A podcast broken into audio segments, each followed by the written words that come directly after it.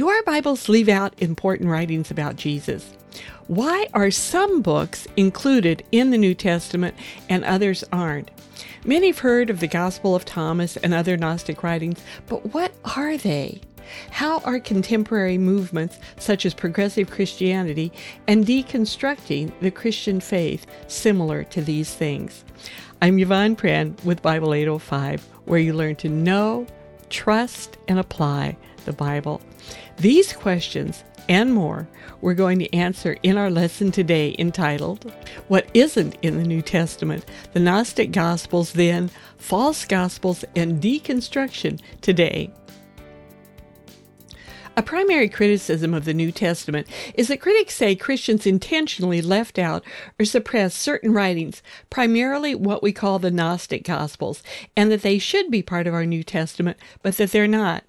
We need to take these challenges seriously because our New Testament contains both how to be saved by faith in Jesus and how to live our lives after we accepted Him as our Savior in ways that are pleasing to Him. But there will always be alternative voices, ways to be saved, ways to live a quote unquote spiritual life. The Gnostic Gospels are an ancient alternative what we're going that we're going to be looking at because it isn't just scholars who are influenced by them, as this quote illustrates. I'm going to read you the quote and then I'll tell you who said it. It seems to me that the only true Christians were Gnostics who believed in self knowledge, in other words, becoming Christ themselves, reaching the Christ within. The light is the truth. Turn on the light. John Lennon said that. The idea of God within you, but without Jesus, is very popular today in some of the philosophical eras of Gnosticism. In, for example, the various cults, such as Scientology, that's a really big idea with them, and also in the modern, what's called progressive church movement, and in the challenges of what's come to be known as deconstruction or deconstructing the faith. Now, we're going to be talking about each of these in more detail later, but first, let's w- look at what the Bible warned us about them because we do have warnings from Jesus when he said, Watch out for false prophets. They come to you in sheep's clothing, but inwardly they are ferocious wolves. By their fruits you will recognize them. Every good tree bears good fruit, but a bad tree bears bad fruit. A good tree cannot bear bad fruit, and a bad tree cannot bear good fruit. Every tree that does not bear good fruit is cut down and thrown into the fire. Thus, by their fruit, you will recognize them. And he goes on to say, Not everyone who says to me, Lord, Lord, will enter the kingdom of heaven, but only the one who does the will of my Father who is in heaven. Many will say to me on that day, Lord, Lord, did we not prophesy in your name, and in your name drive out demons, and in your name perform many miracles? Then I will tell them plainly, I never knew you. Away from me, you evildoers he, and then he ends this passage with, Therefore, everyone who hears these words of mine and puts them into practice is like a wise man who built his house on the rock. I want to help you in this lesson today be wise about how you build your life. Now, what we see from this passage is that there are false prophets. There always will be, and we should be able to identify them by their fruits. Jesus goes on to state what the fruit of a false prophet is, thinking that big, bragging actions, miracles even, are what makes you a Christian. But Jesus clearly states that isn't it. It's knowing Him that makes an eternal saving relationship. And how do we do that? The answer is right there, and it's really clear where Jesus says, Everyone who hears these words of mine and puts them into practice is like a wise man who built his house on the rock. We must know what Jesus' true words are. The true words of Jesus are in the Bible and what are not the true words are not in the Bible. And we must get to know our Bibles to know the real Jesus. Now, my plans in this lesson to help you do that, here's what I want to do. First of all, I'm going to review the foundation for why we have the documents that we have in the New Testament. Then I'm going to give you a brief summary of Gnosticism. It's basically the idea that special knowledge is needed for salvation. Again, Scientology is a very current and very obvious example of this, as well as today some of the progressive Christianity ideas and the current trend of destruct deconstructing, excuse me, your faith. And again, I'll talk about them in more detail later.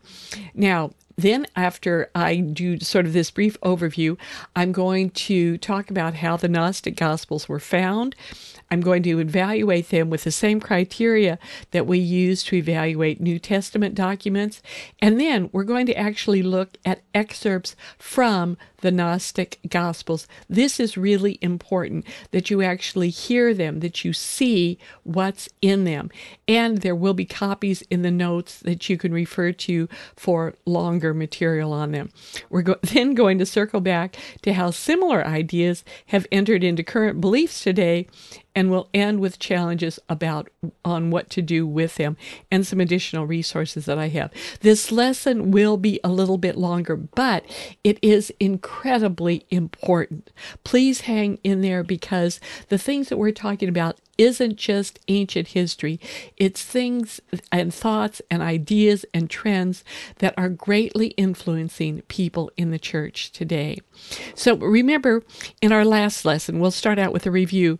We established the historical re- reliability of the New Testament documents, that they can be relied on to give us the true history of who Jesus was and what he did. We established this New Testament reliability from manuscript dating we looked at eyewitness accounts. We looked at the accounts and some of the really interesting ones. Please go back to the lesson if you haven't listened or watched it on some of the most interesting things I think are from non friendly, non Christian witnesses. A man named Celsus was particularly interesting. Well, he said, Well, Jesus did this and he did miracles and he rose from the dead and he, he basically verifies all the things that people does and he goes, But but he did just did it by magic. That, that that's how it all happened. And it, it really is kind of humorous in that even a great enemy of the faith could not deny that these things happened. And we learned that the manuscript evidence was not only just a few fragments here or there, but that we have thousands of manuscripts from very early dating. And I have a, a, useful infographic that explains that to you that is free and downloadable on the Bible 805 website. So, um, next, instead of after looking at that evidence for what we have to assure us of the solid foundation for our faith, instead of simply accepting or being fearful of claims that, oh, that's not all of it, that there's other gospels, that some things were suppressed, what I want you to do is to check out the competing claims, and we're going to do that. Don't just accept what doesn't agree with what you've been taught. Ask questions. Where's the evidence, the hard, factual evidence for some of these claims? And read competing documents. In my series that I have on why we can trust the Bible, I share how when I first became really convinced of the truth of the Christian faith, one of the things that immediately assailed me after I thought, well, I found out why we could trust Christian documents, biblical documents, I thought, well, what if other religions have the same proof that we have? What if their stuff's just as good as ours is? And instead of being fearful, I studied them. I studied their history, their documentation, all of those things, and found no, no other religion has the verifiable history that the Christian faith has. And I did the same when I started studying the Gnostic Gospels. So I want you, and when I read them, I thought, people take these seriously? Now, I don't want to mock them. I really don't, but I will be showing them to you in a few minutes because they're invariably inferior, they're fanciful, they're without anchors to the truth, and they're not what they claim to be. And this includes not only the Gnostic Gospels, but look at the, if you doubt the validity of your faith, look at the source documents of other religions, including the Bhagavad Gita, the Book of Mormon, the Quran. I have lessons on Bible 805 on all of these where I go through them and go through the history of them. And the contrast between them and the documents that we have that support the Christian faith are extraordinary. But because many people are not familiar with the basic facts and the history, they fall for liberal scholars and popular scholarship. And on the video, I show you a cover of Elaine Pagels' book, The Gnostic Gospels, and her uh, subtitle is Long Buried and Suppressed. The Gnostic Gospels contain the secret writing attributed to the followers of Jesus. Well, you'll see shortly they were not suppressed and whatever. And then, of course, we have the Da Vinci Code. Most people had never heard of the Gnostic Gospels until these two books Elaine Pagels' entitled The Gnostic Gospels, and Dan Brown's The Da Vinci Code came along. They brought these manuscripts and beliefs into mainstream consciousness. And the basic idea in both of them is that these discoveries, and particularly three of what are called the Gnostic Gospels the Gospel of Mary, the Gospel of Judas, and the Gospel of Thomas, that these are what tell the true story of what happened. Well, I will show them to you in a few minutes and you can see for yourself if that's the case. But let's look at exactly what they are. Now, the Gnostic Gospels, first of all, Scholars have long known about them. They were not suppressed. They have been in the scholarly world for a very long time. They consist of primarily two groups of really poorly preserved fragments of manuscripts. We don't have full manuscripts of any of them. These were discovered during the late 19th and early 20th centuries, and I'll give you a few more details in a minute, by archaeologists at two sites in Egypt, Oxyrhynchus and Nag Hammadi. Now, it's interesting that both of them came from Egypt, but there's a very obvious reason for that, and that's because Egypt has this very dry, arid climate where the manuscripts did not deteriorate. They date from actually the first to the sixth century.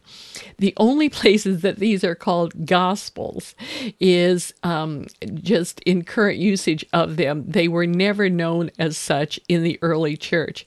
Only one to four copies exist of each of them and in, in, great contrast to, of course, our New Testament documents where we have thousands and thousands of them. And most importantly, they tell a very different story about a very different Jesus with conversations and events that are not in our canonical Gospels.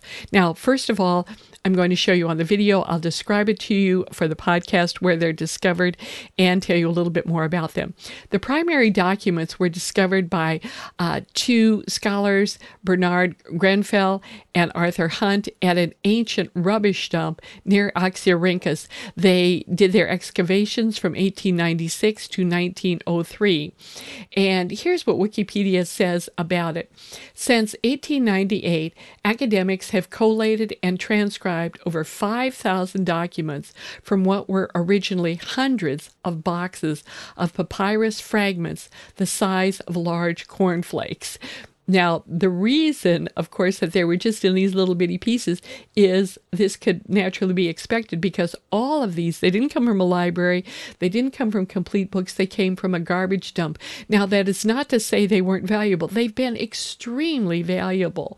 And you can go on Wikipedia and they have all of the different documents that have been reconstructed.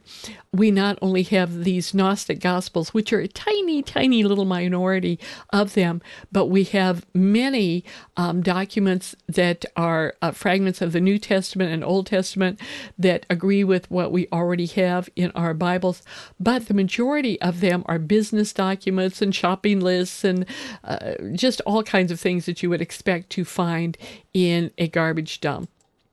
And I have a couple of pictures for you of the excavations where you can literally see the excavators not finding, again, big libraries or scrolls or things like that, but little tiny pieces that uh, they put into baskets and then reassembled later. Very, very valuable, but quite different than many of the manuscripts that we have of our New Testament.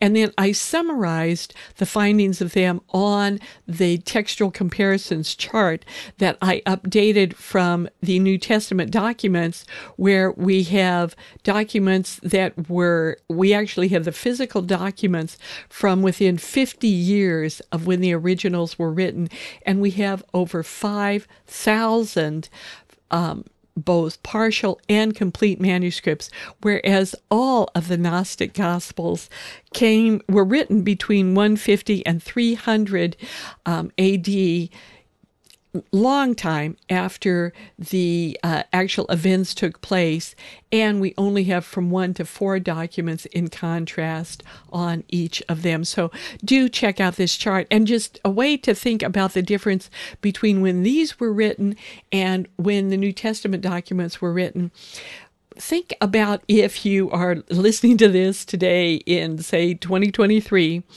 something that happened during our lifetime, say the moon landing. That happened in 1969. That's about 50 years ago. And we literally have writings from that time that close to the New Testament events the life of Jesus, his crucifixion, the spreading of the church, all of those things. Now, think of how different that is with something that was written about either the Civil War or the Revolutionary War between 150 to 300 years after the events. And again, you can see it makes such a difference if something was written right after something happened and from 150 to 300 years later. And that's what we have the difference between these books. Now, let's actually look, though, at what is the content of the Gnostic Gospels. They're not at all like the four Gospels we have in our Bible. They didn't have the name Gospel attached to them early on. They were never listed with our traditional Gospels, and they were never included and then suppressed. That is just a flat out lie. To call them Gospels is a current and somewhat just sensational label. They do not tell the story of Jesus as our Gospels do. They do not cover his crucifixion, his death, his resurrection. They're primarily Gnostic stories and sayings we're going to look at. But before we do, I want to give you just a little brief introduction to Gnosticism. Now, prepare yourself. This is going to be a little bit wild. But what is Gnosticism? It was a branch of Christian mysticism in the early centuries of Christianity. Gnostics got their name, this is important, from the Greek word gnosis, translated, it means knowledge. They believed that spiritual realities existed beyond the material realm, beyond material existence, and you, you needed special knowledge to apprehend them. They believed that because the material world was subject to decay and death, therefore the material flesh was bad. They did not worship the same God as Jews and Christians, but taught that he, the God of the Old Testament, was simply a lesser being, that he was a corrupt and ignorant being trying to imitate a higher, perfect being who had created a higher, more perfect spiritual realm. They taught that humans were conflicted and disordered because they had both spiritual and material realities conflicting inside them. Through Gnosis, though, they taught that sacred understanding, through this sacred, this special knowledge, this sacred understanding, that human beings could transcend the flawed material universe and ascend to a higher spiritual realm. But here is the key you needed a teacher to help you do that. You didn't need a savior to rely on, you needed a teacher, someone with special knowledge and who passed on special knowledge in certain written documents and that's that's what it was all about to help you find the God within them. Now, that secret or special knowledge is what makes up the core belief of Gnosticism that you don't need an outside savior. What you need is to discover the God within you and that you need to be taught that. now, doesn't that sound familiar? You can find the same kind of advice on all sorts of social media today. But they believed, and people think this again through the internet and everything else, that certain enlightened individuals can know these secrets and pass them on. And they think Jesus was one of those enlightened individuals. The Gospel of Thomas starts out by saying, These are the hidden words that the living Jesus spoke, and Didymus Judas Thomas wrote them down. We're going to look at that in, in detail in a few more minutes. But this is the same claim of cults, of new movements in the faith, that the Bible is not our sole source of faith and practice.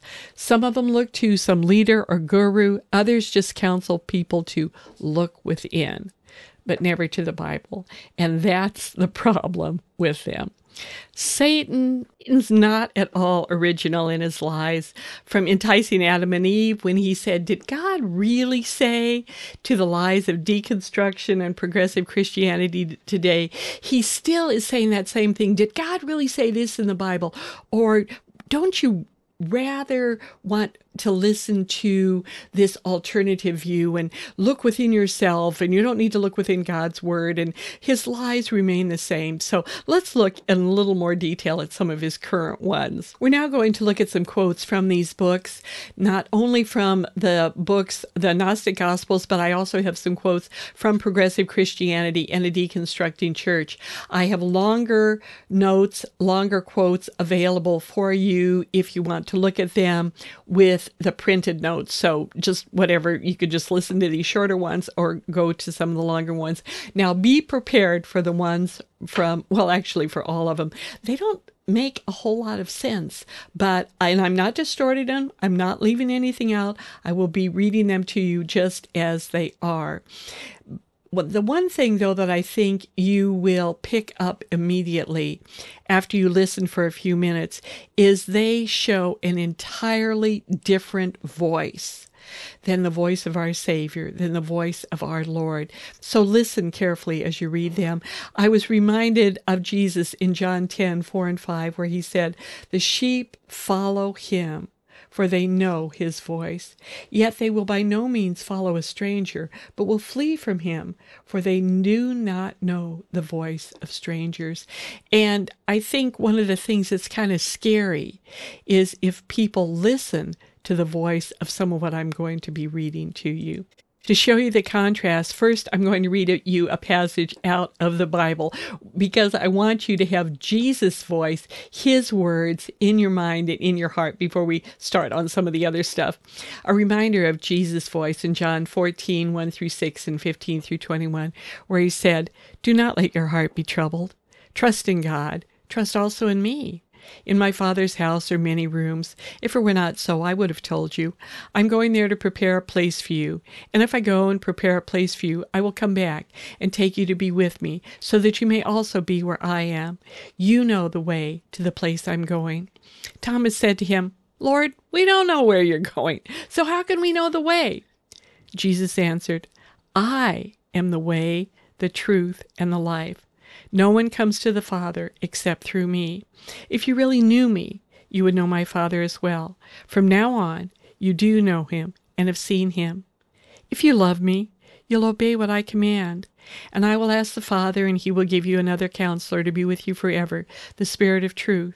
The world cannot accept him, because it neither sees him or knows him, but you know him. For he lives with you and will be in you. I will not leave you as orphans. I will come to you. Before long, the world will not see me anymore, but you'll see me.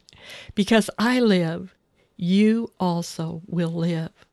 On that day, you will realize that I am in my Father, and you are in me, and I am in you. Whoever has my commands and obeys them, he is the one who loves me. He who loves me will be loved by my Father, and I too will love him and show myself to him. That's the voice of Jesus in our Bible. Now, here is the Gospel of Thomas, a little bit of background on it.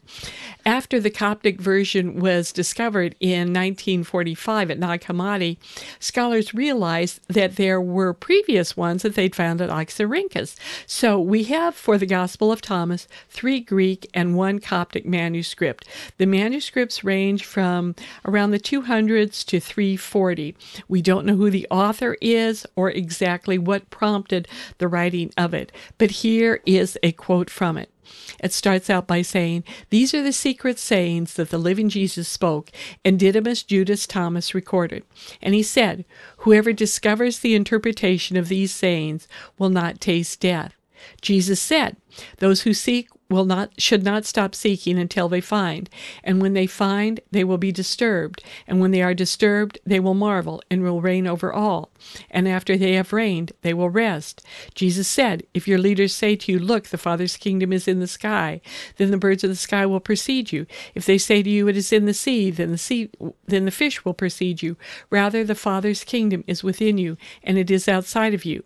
When you know yourselves you will be known and you will understand that you are children of the living father but if you do not know yourselves, then you live in poverty, and you are the poverty. The person old in days won't hesitate to ask a little child seven days old about the place of life, and that person will live. Jesus said, Lucky is the lion that the human will eat, so that the lion becomes human, and foul is the, foul is the human that the lion will eat, and the lion will still become human. Matthew said to him, You are like a wise philosopher. Thomas said to him, Teacher, my mouth is utterly unable to say what you are. Jesus said, I am not your teacher. Because you have drunk, you have become intoxicated from the bubbling spring that I have intend that I have tended. And it goes on a little bit more. And then Jesus said to them, If you fast, you will bring sin upon yourselves. If you pray, you will be condemned. If you give to charity, you will harm your spirits. That is the Gospel of Thomas. Then the Gospel of Mary. It was discovered in 1896 in a 5th century papyrus codex. We have three fragments of it, and uh, scholars assume it was written between 120 to 180. We don't know who the author is, but here is an excerpt from it. Peter said to Mary, Sister, we know that the Savior loved you more than the rest of women. Tell us the words of the Savior which you remember, which you know, but we do not, nor have we heard them. Mary answered and said, What is hidden from you I will proclaim to you. And she began to speak to them these words. I, she said, saw the Lord in a vision, and I said to him, Lord, I saw you today in a vision. And he answered and said to me, Blessed are you that you did not waver at the sight of me, for where the mind is, there is treasure. I said to him, Lord, how does he who sees vision see it? Through the soul or through the spirit? The Savior answered and said, He does not see through the soul nor through the spirit, but the mind that is between the two, and sees what the vision is. In an aeon I was released from a world, and in a type from a type, and from the feather, fetter of oblivion which is transient. From this time on I will attain to the rest of time, of season, of the aeon in silence. Peter answered and spoke concerning the same things. He questioned them about the Savior. Did he really speak privately with the woman and not openly to us? Are we to turn about and listen to her? Did he prefer her to us? Then Mary wept and said to Peter, My brother Peter, what do you think? Do you think I have thought this up in my, myself in my heart, or that I'm lying about the Savior? Levi answered and said to Peter, Peter, you've always been hot tempered. that is the gospel of Mary and then the Gospel of Judas.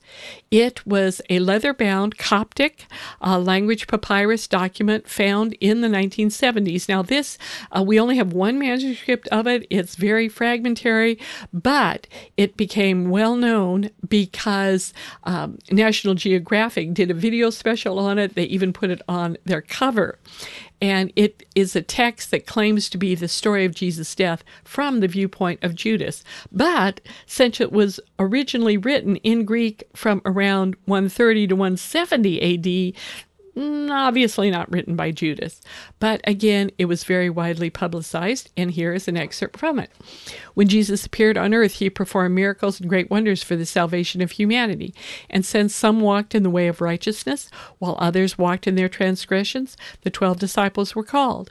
He began to speak with them about the mysteries of the world that would take place at the end. He uh, often he did not appear to the disciples as himself, but was found among them as a child. When Jesus observed their lack of understanding, he said to them, Why has this agitation led you to anger? Your God who is within you. And and then there's blank spaces because there were big chunks left out of the manuscript. Have provoked you to anger within your souls. Let any one of you who is strong enough among human beings bring out the perfect human and stand before my face. They all said we have the strength. But their spirits did not dare to stand before him except for judas iscariot. Iscariot. He was able to stand before uh, before him but he could not look him in the eyes. He turned his face away. Judas said to him, I know who you are and where you've come from. You're from the immortal realm of Barbelo. I am not worthy to utter, utter the name of the one who has sent you. And I, I'm I don't want to read anymore. But um, he, well, just a little bit. This one ends up by saying, The self generated said, Let him come into being, and it came into being. And he created the first luminary to reign over him and said, Let the angels come into being to serve him. And myriads without number come, came into being. Um, and he said, Let an enlightened aeon come into being. And he came into being. my.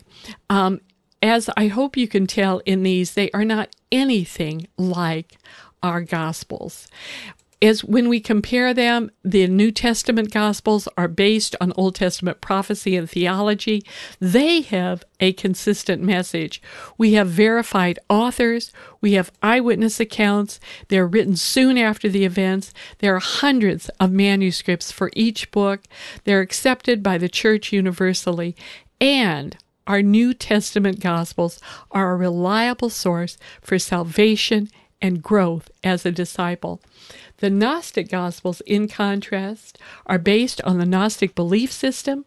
They're inconsistent, scattered teachings, false authors, no eyewitness accounts, written a hundred or more years after the events.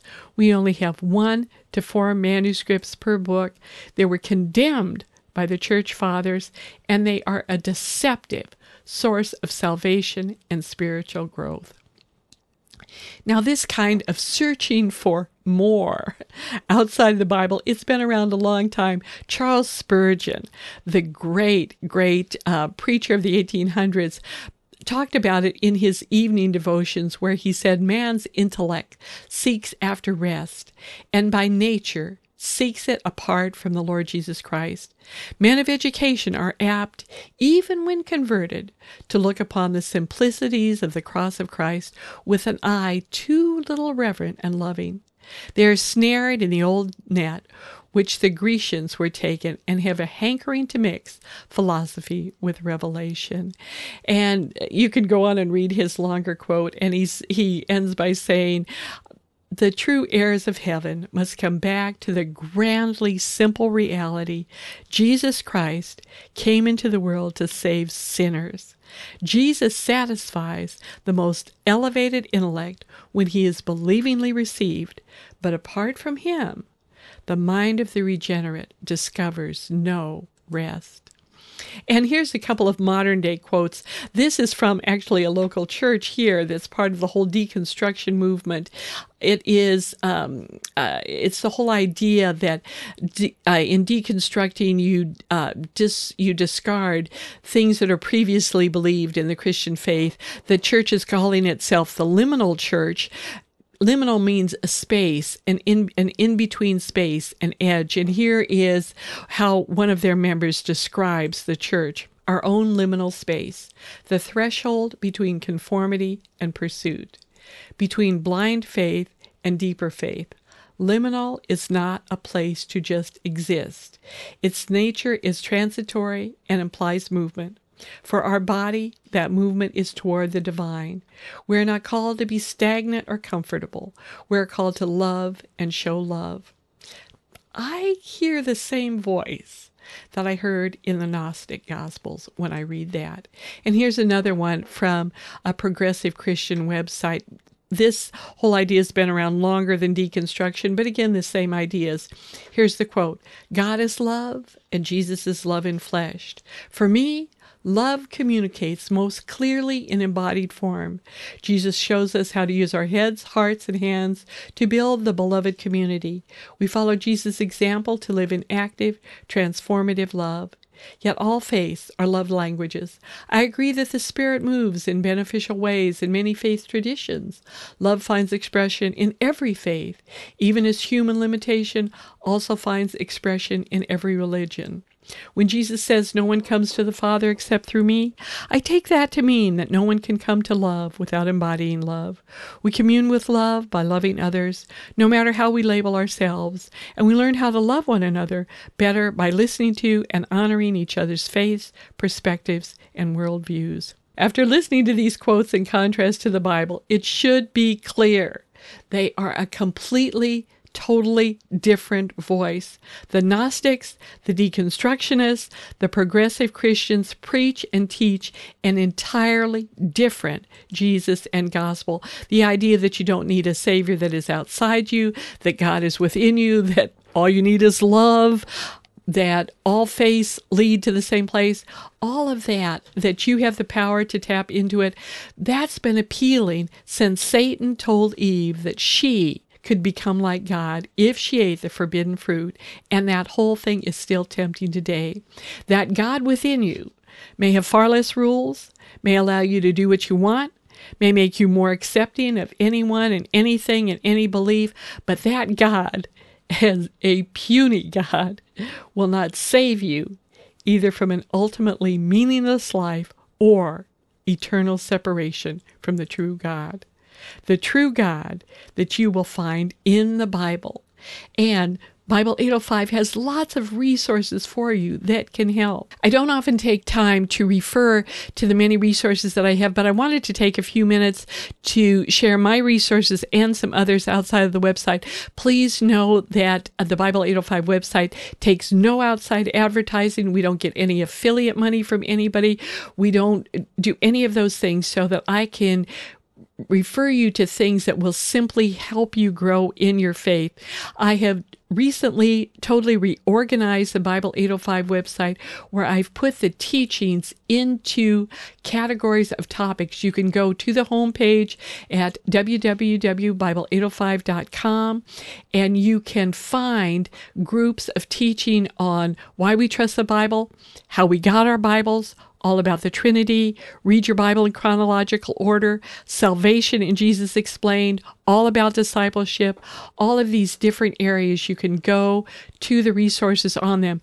And you can also do that on the Bible 805 YouTube channel, www.youtube.com Bible slash Bible 805. Check out these resources. There is a war going on today for people's hearts and minds, and you need to be equipped. And Bible 805 has materials that will equip you. In addition, two books that I would highly recommend. The first one, and I just, I re- really can't recommend this enough. It's put out by the Gospel Coalition. It's Before You Lose Your Faith Deconstructing Doubt in the Church. You must must read that. Um, it's available on Amazon. It's just an absolutely essential book. And then Alisa Childers wrote a much more popularly written, and it's uh, for, uh, she's a younger person than the other one's a little bit scholarly, but really fantastic. But another gospel, a lifelong Christian seeks truth in response to progressive Christianity. Alisa Childers takes her journey of how she was exposed to it and went back to the roots of her faith, biblical, solid Christianity. Very, very good book. Again, highly recommended.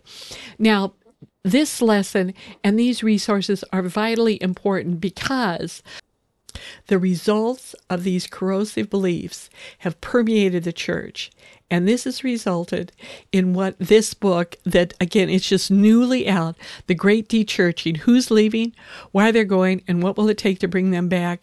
The book describes this as the largest and fastest religious shift in U.S. history. Here is a quote from Amazon on it. It says, It is greater than the first and second Great Awakening and every revival in our country combined, but in the opposite direction. And it talks about how in this book, Jim Davis and Michael Graham have commissioned the largest and most comprehensive study of dechurching in America. The Great Dechurching takes the insights gleaned from this study to drill down on how exactly people are dechurching with respect to beliefs, behavior, and belonging. Now, the book is filled with really useful statistics. It's interesting to read, but I did find their recommendations somewhat limited. They talk about obviously good things like uh, that people in the church start living their beliefs, that they be more understanding of those who question. But in addition to that, I would strongly encourage a more robust and courageous defense of getting back to God's Word. That's what we need to do. We need to get God's Word into churches. We need to get it into people. You need to get it into yourself. And when Christian individuals take the Bible seriously and begin to live it, that is how we will reverse this trend of people leaving the church. The ultimate issue is that, in contrast to these false gospels and teaching, a correct New Testament teaches us how to be saved and how to live, as it reminds us. In John 20, it says, Jesus performed many other signs in the presence of his disciples, which are not recorded in this book. But these are written that you may believe that Jesus is the Messiah, the Son of God, and that by believing you may have life in his name. And also 2 Timothy 3:16 and 17 reminds us all scripture is God-breathed and is useful for teaching, rebuking, correcting, and training in righteousness, so that the servant of God may be thoroughly equipped for every good work. We won't know who to believe, how to be sure of our eternal salvation, or how to live a fulfilling life that pleases our Savior if we don't have a correct text. But I trust that you can see from this lesson and previous lessons that not the Gnostic Gospels, not the things by progressive Christianity, but that we do have a historically verifiable, trustworthy text in our Bibles. Our primary application for this lesson, t- lesson today is for all of us to read it and to live it. That's all for now. Please check out the notes and related materials, including videos, podcasts, infographics, and teaching at www.bible805.com. Also, please do sign up for the newsletter that you'll receive updates of materials as they're created and posted. And please tell your friends about these resources. These are challenging days, and Bible 805 has many resources that will help you know, trust, apply, and also teach the Bible. Until next time, I'm Yvonne Pren, your fellow pilgrim, writer, and teacher for Jesus, and I'd like to close with this benediction. May you know the invitation of God to move from confusion to clarity, from wandering to rest, from loneliness to knowing you are loved, from turmoil to peace, from wherever you are on your spiritual journey to a growing knowledge of God's Word, and in your personal relationship with the Father, Son, and Holy Spirit. Amen.